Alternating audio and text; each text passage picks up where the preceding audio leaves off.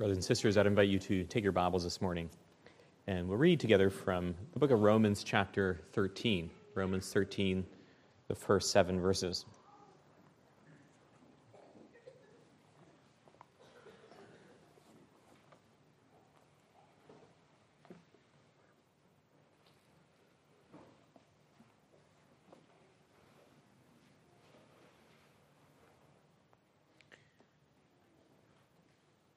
Romans 13. Let every person be subject to the governing authorities. For there is no authority except from God, and those that exist have been instituted by God. Therefore, whoever resists the authorities resists what God has appointed, and those who resist will incur judgment. For rulers are not a terror to good conduct, but to bad. Would you have no fear of the one who is in authority? Then do what is good and you will receive his approval. For he is God's servant for your good. But if you do wrong, be afraid. For he does not bear the sword in vain. For he is the servant of God, an avenger who carries out God's wrath on the wrongdoer. Therefore, one must be in subjection, not only to avoid God's wrath, but also for the sake of conscience. For because of this, you also pay taxes for the authorities are ministers of God, attending to this very thing. Pay to all what is owed to them taxes to whom taxes are owed, revenue to whom revenue is owed, respect to whom respect is owed, honor to whom honor is owed. Thus far from Romans. I'd also invite you to take your book of praises. We're going to read a section from the Belgic Confession, Belgic Confession, Article 36.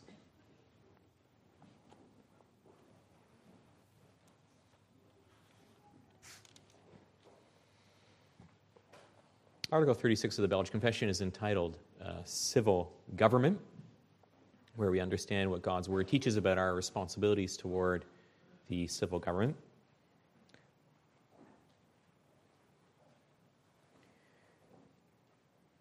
Article 36.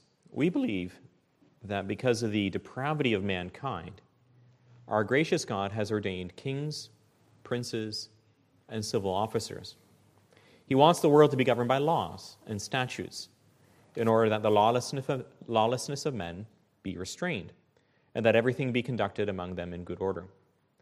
For that purpose, he has placed a sword in the hand of the government to punish wrongdoers and to protect those who do what is good.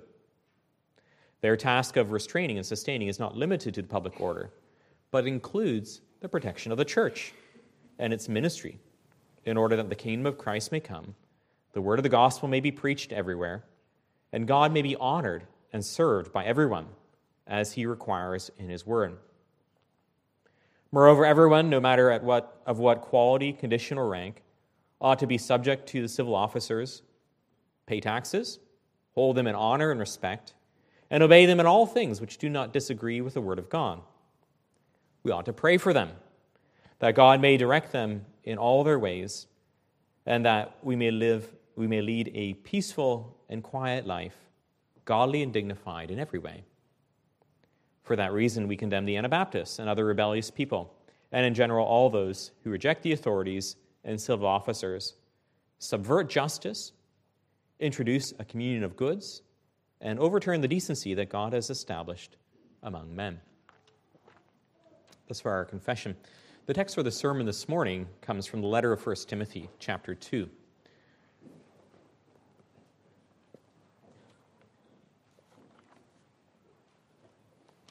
1 Timothy chapter 2, the text is verse 1 through 4. I'm going to read verse 1 to 7, but we'll focus on the first four verses.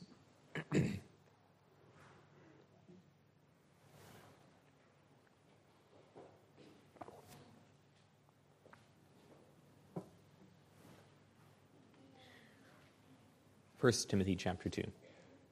First of all, then, I urge that supplications, prayers, intercessions, and thanksgivings be made for all people, for kings and all who are in high positions, that we may lead a peaceful and quiet life, godly and dignified in every way. This is good, and it, ple- it is pleasing in the sight of God our Savior, who desires all people to be saved and to come to the knowledge of the truth. For there is one God, and there is one mediator between God and man, the man Christ Jesus, who gave himself as a ransom for all, which is the testimony given at the proper time. For this I was appointed a preacher and an apostle. I am telling the truth, I am not lying, a teacher of the Gentiles in faith and truth. Thus far, our reading of God's holy word.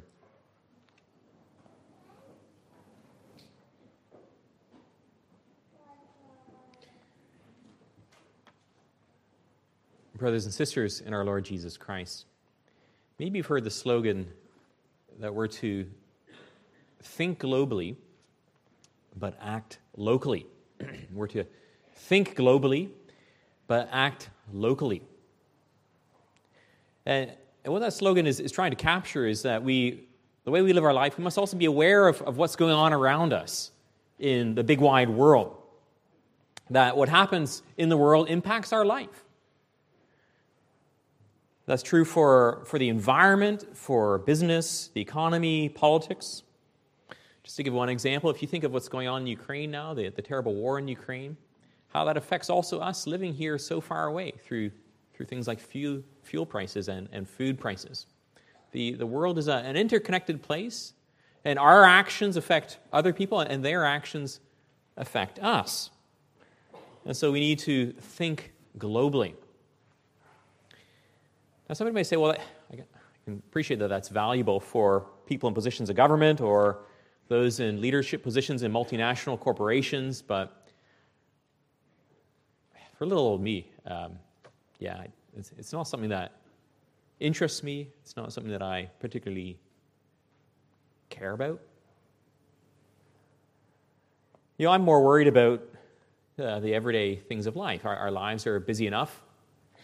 You know, you have you have children, you're, you're worried about getting kids to school on time, packing lunches, and making sure everybody's done their homework. You're worried about your, your work and paying the bills, cutting the grass, getting the, the garbage out to the curb on the right day. I mean, there's so many details that fill our lives.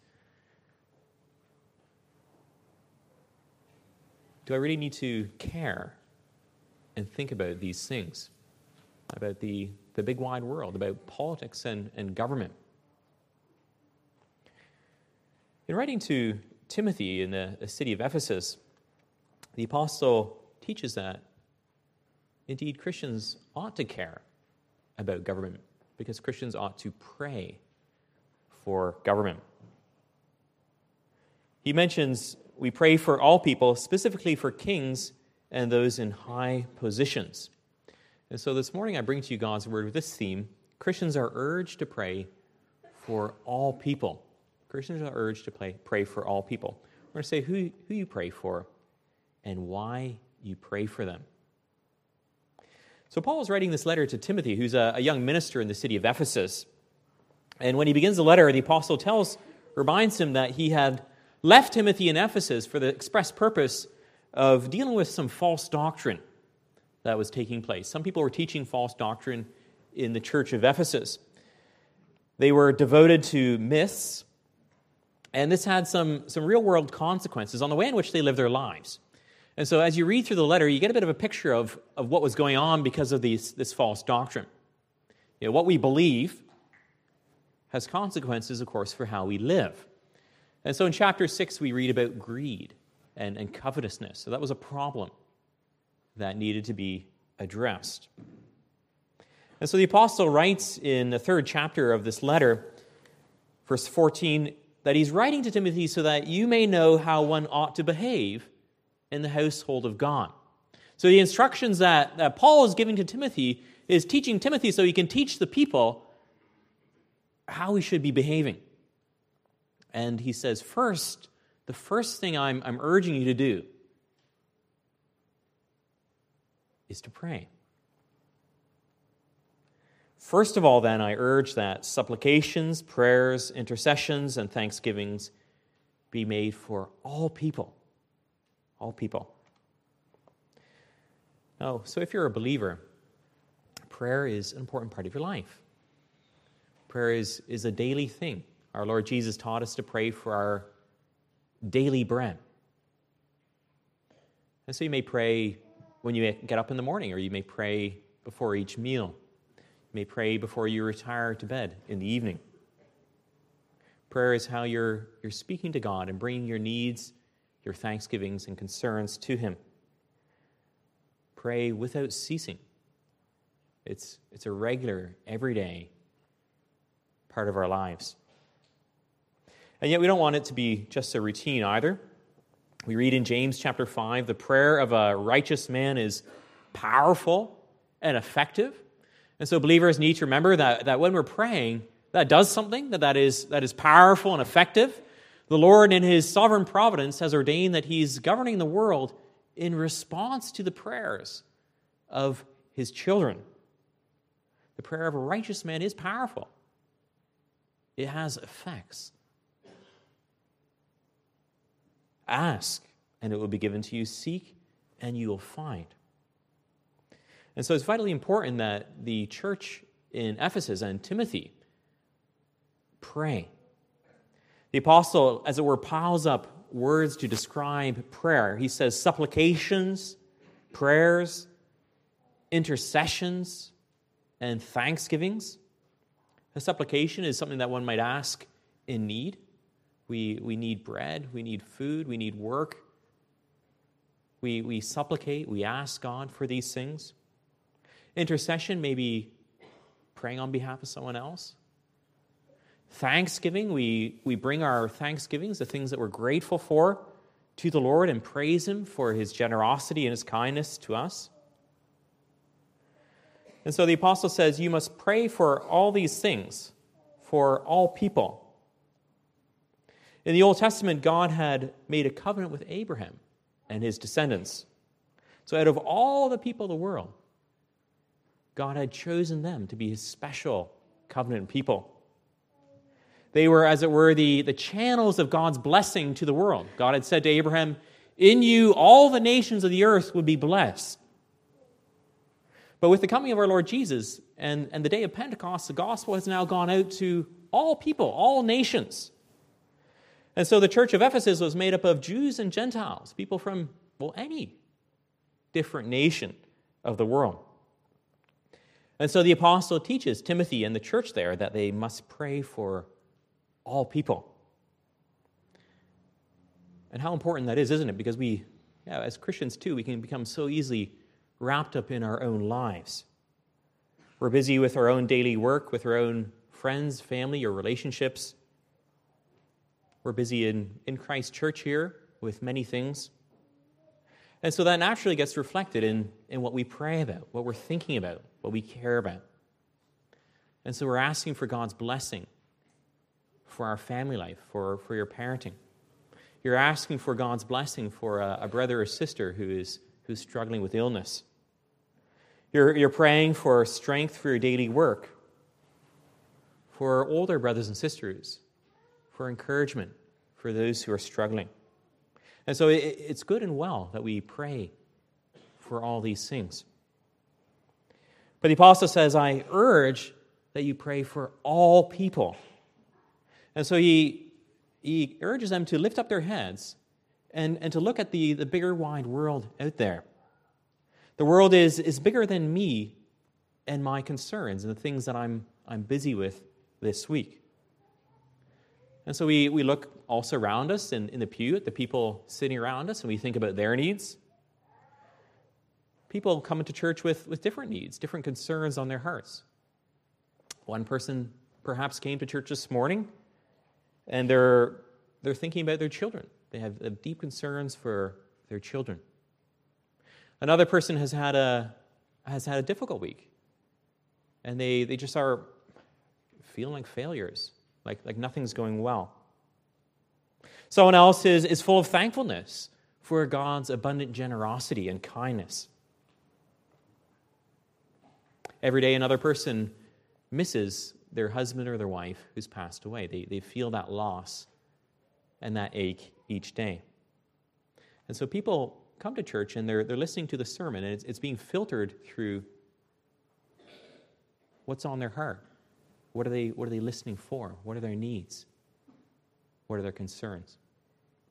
And that's not the same for each one of us, of course. And so, insofar as you understand those needs, you bring that before the Lord in your prayers. You pray for, for all people, for their needs as well. And the apostle broadens that circle even further. You pray for all people, and he mentions in particular for kings and all those in authority. Now, you can imagine that perhaps when this was read, to the Ephesians Christians, this might have been somewhat surprising to them. When the apostle says, I want you, you need to pray for kings. Because we need to understand that, that the government at that time was most certainly not Christian. Right? The, the leadership in the Greco Roman world was not at all Christian. In fact, they were at times quite hostile to the Christian faith. It's thought that Emperor Nero was the, the emperor in Rome at that time. Emperor Nero is quite well known through history as being an incredibly cruel, wicked man. He was the one who would throw Christians to wild animals. He would, would use them as, as torches for his garden parties. Unspeakably awful things that this man would do. And then the apostle says, I'm urging you, first of all, you pray for all people and for, for kings, for, for Nero. And you're to do that with, with intercessions, you're to do that with prayers, you're to do that with, with thanksgiving. That you need to bring thanksgivings to the Lord for the king. Now, that, you think, would be a, a challenging thing to do. But that reflects the, the truth that the apostle wrote to the Romans that the government has a, a God given role to play in your life. We read in Romans chapter 13 let every person be subject to the governing authorities, for there is no authority except from God, and those that exist have been instituted by God. And so kings have an important role given by God, and so Christians must pray for them as they execute that role so we can give thanks to the Lord for what is good in our government. Give thanks that the government punishes wrongdoers. Give thanks for law enforcement, for police, that we can go about our work without fear. We can pray for wisdom for our leaders, that they would do what is right, that they would have the courage to not do what is first popular, but what is, what is right. We would also pray for repentance for all that is displeasing to the Lord and for the injustice that is perpetrated in our country today. Now, when the apostle writes to Timothy, this was, you understand, in a time before the internet, in a time before television, before radio, before probably newspapers. And so we're not thinking here that, that Timothy's to be a, an expert in all the, the goings on and the political intrigue in the city of Rome. So it doesn't mean that Christians are to be political experts, all of them. But Christians are to care. So they would pray. In the church of Ephesus, when you read through the letter, you see that some were, were preoccupied with different things. In chapter 1, the apostle speaks to Timothy about this false teaching or writes to Timothy about this false teaching that was going on in Ephesus. He describes how some of the Christians there were uh, devoted to myths and endless genealogies. Myths and endless genealogies. So this was stuff that they were, they were making up. These, these stories, these doctrines, it, it was from their own imagination. And what was wrong with that, what was the result of that, was that this was not promoting love and it was not promoting God's work. This false doctrine did not lead to a, life of godliness and of service to others. And so the apostle warns Timothy to, to stay away from that, to, to stop that. And through this instruction, you see he's, he's reorientating the church to, to what is important. They're not to be devoted to, to these myths and this speculation and these discussions. No, instead, they were to pray, and they were to pray for all persons. They were to understand that they are to care about what is truly important, also to the Lord.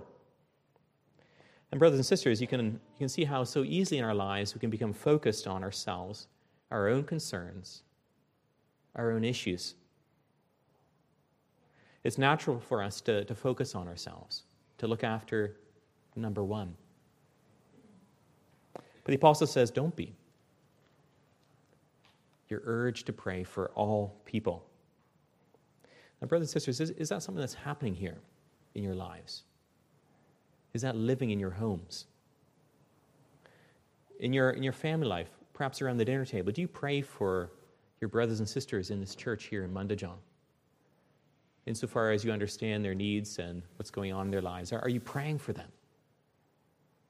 For all people? It's urgent. He says it's, it's first. First of all, I, I urge you. And beyond that, are you also praying for this world in which you live? For our government, for the needs of our Prime Minister, Mr. Albanese, for the governments of this world, for non Christians, for those who do not yet know the Lord and do not yet serve Him. Prayer is, prayer is powerful and effective. The Lord rules in response to the prayers of His people in His sovereignty. And so we need to bring these needs before His throne of grace. And that brings me to the second point why we pray for this. First reason we pray for the government, the apostle says, is so that we can live peaceful and quiet lives in all godliness or godly and dignified in every way. So, lives where we're free to serve the Lord without abuse and harassment, quietly in all dignity. Now, when you, you hear the words peace and quiet, maybe that might think you think of uh, leading a fairly sheltered existence, you know, where I just potter around in my garden in the, in the sunshine, and there's nothing that disturbs my idyllic repose and existence. It's clearly not the sort of life the Apostle Paul himself lived. Right? The Apostle Paul lived a life where he, he went out and proclaimed the gospel. He was shipwrecked, he was imprisoned.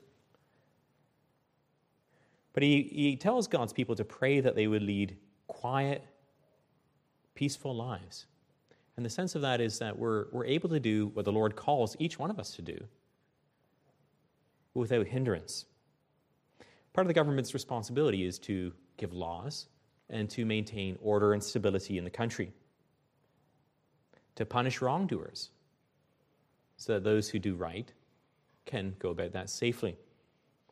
So you can go to work, that you can raise your family, that you can go to school, that you can have a home and do those things without fear and harassment. And the government has a significant role to play in that. And the apostle himself had experienced that actually in the city of Ephesus. And we can read about that in the book of Acts.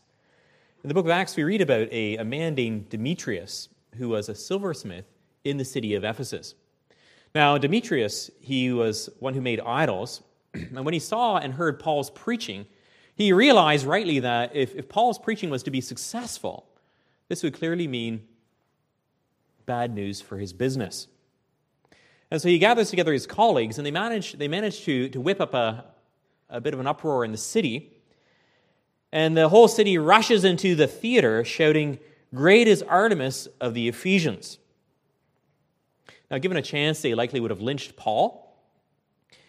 But they, they shout like this for two hours Great is Artemis of the Ephesians. But finally, it is, it is actually a city official, a government official, who is able to quiet down the mob.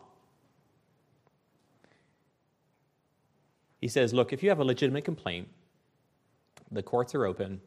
That's the, the lawful way to deal with this. Now you need to you need to disperse and all go home. And so the, the government official was the one who was able to restrain and, and maintain law and order. What was the outcome of that? Was that Paul could then carry on and, and go about his business. So that is the legitimate role that the Lord has given to governments in this world. Even a, a government where all the members of the government may be Christians, their job is not to spread the gospel, but rather to protect the church so the church can do its work of preaching and proclaiming that gospel. And so that brings us to the, to the second reason the apostle gives for why we're to pray for government. He says, so that we may live peaceful and quiet lives, godly and dignified. That is good and is pleasing in the sight of God our Savior, who desires all people to be saved and to come to a knowledge of the truth. So, the logic of the apostles' argument is this when there is peace and stability in a country, Christians can live their lives in a, in a godly and dignified way, and that is good also for the spread of the gospel in the world. When, when Christians live in a, a dignified way, now what does it mean to live in a, a dignified way? I mean, you're never allowed to crack jokes, you're always you know, be serious. The, the word dignified has a sense of, of reverence. So it means we're, we're living lives reverently before the Lord, living in the fear of the Lord obediently. And as, as Christians are, are living in that way, well, others can see what that's like. The Lord says, Let your light shine before men, that they may see your good deeds and glorify your Father in heaven. And there is more. When a government maintains law and order, then the church is able to gather for worship freely and also send missionaries freely. And that was the situation in the Roman world. Even though the government at times was itself hostile to the Christian faith, the Roman government maintained law and order. And that meant that the Apostle Paul was able to travel around and preach the gospel in, in many places around the world. And so, in a very short period of time, the, the good news spread from Jerusalem to Judea to Samaria to the ends of the world. And the, the stability of the world at that time enhanced and promoted the spread of the gospel.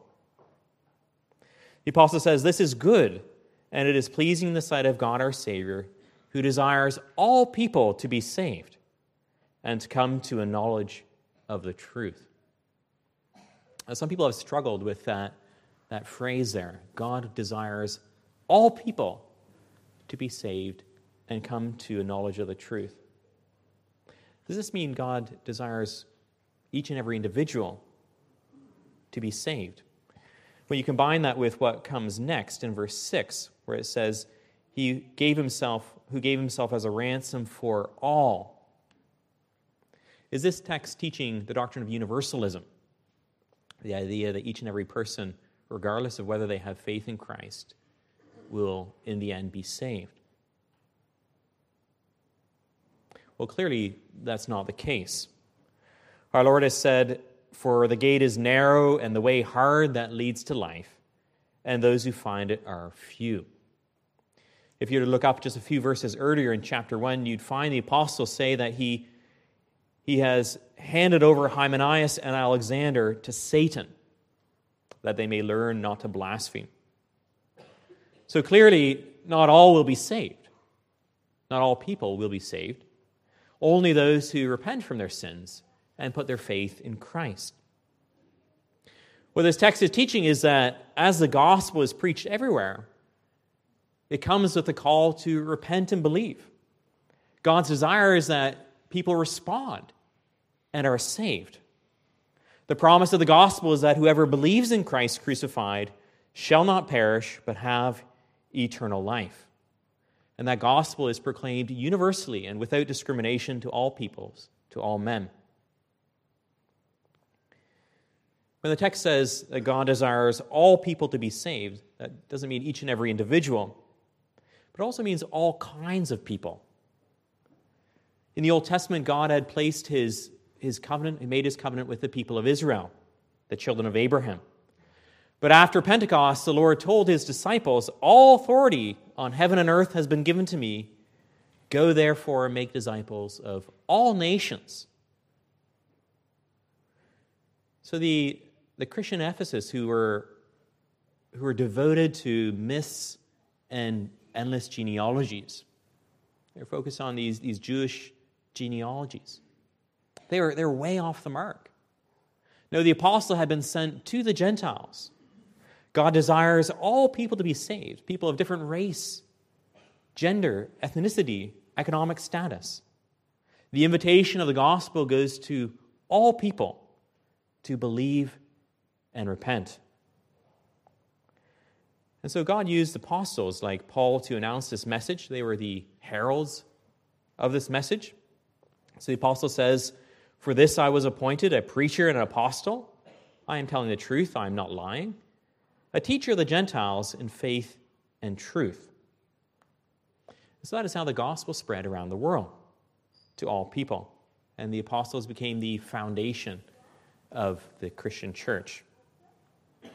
But after the apostles died, the Lord used the next generation, people like Timothy, to proclaim this message. And the apostle even tells Timothy to entrust this message to other people so that they in turn could, could teach others this message. And so the Lord has continued to, to gather his church in this way. The Christian church has preachers and sends missionaries all over the world. We also this morning supported the work in Indonesia because all people must hear, repent, and believe. And yet, this is not just a task of missionaries.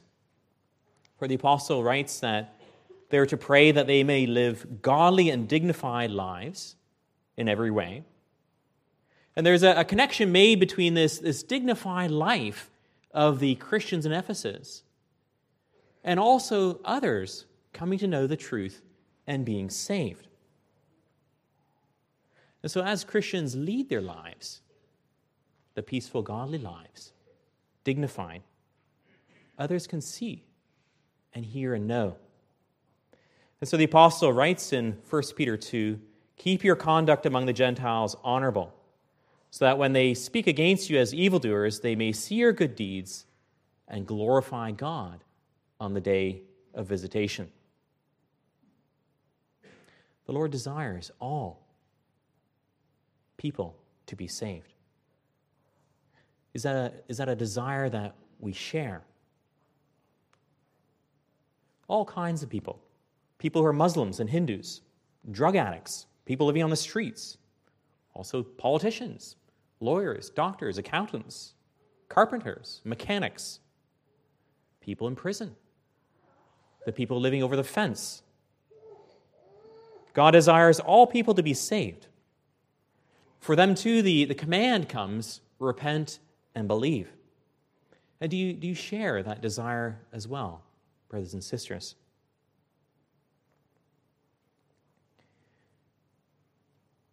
In Ephesus, the apostle writes about another desire that the people had later in his letter. In chapter 6, he writes about, about something that was, that was very important to them that they desired. We read, But those who desire to be rich fall into temptation, into a snare, into many senseless and harmful desires that plunge people into ruin and destruction. So that was, that was an issue, that they desired to be rich. That was a, a priority for them. And, brothers and sisters, isn't that desire of our world as well? Isn't that the desire that you are catechized to believe and accept in our society too? We desire to have bigger houses to have nicer cars. We desire to have better holidays, to have nicer clothes. You're taught, you're encouraged to desire to be rich. And as the apostle says, that causes all sorts of problems in many people's lives. It's the root of a, a lot of misery, this desire to be rich. And if that's, if that's the way I'm living my life, that's not the, the godly, dignified life that we're praying for. That's not, that's not a salty, different life. That's, that's ordinary. That's what everybody does. The desire for more and more. If that's my desire, practically speaking, it's going to be hard for me also to, to give of my gifts for the work of mission. If, if my desire is, is more for me, to be truly generous will be hard. Will I have time? Will I have time to get involved in supporting the work of mission if my desire is to be rich? And so, brothers and sisters, what is your focus? What is your desire? What things are important to you? God desires all people to come to a knowledge of the truth. The apostle says in verse 3 that this pleases God, our Savior. It's just a small word in our text, the word our. But it's enough to remind us of something very important that God is our Savior. That you and I also needed to be saved. We need to be saved from our sins, from eternal destruction. That left to yourself, that's, that's, what's go- that's where you're going. By nature, we're heading to eternal destruction. The apostle writes to the Ephesians in chapter 2.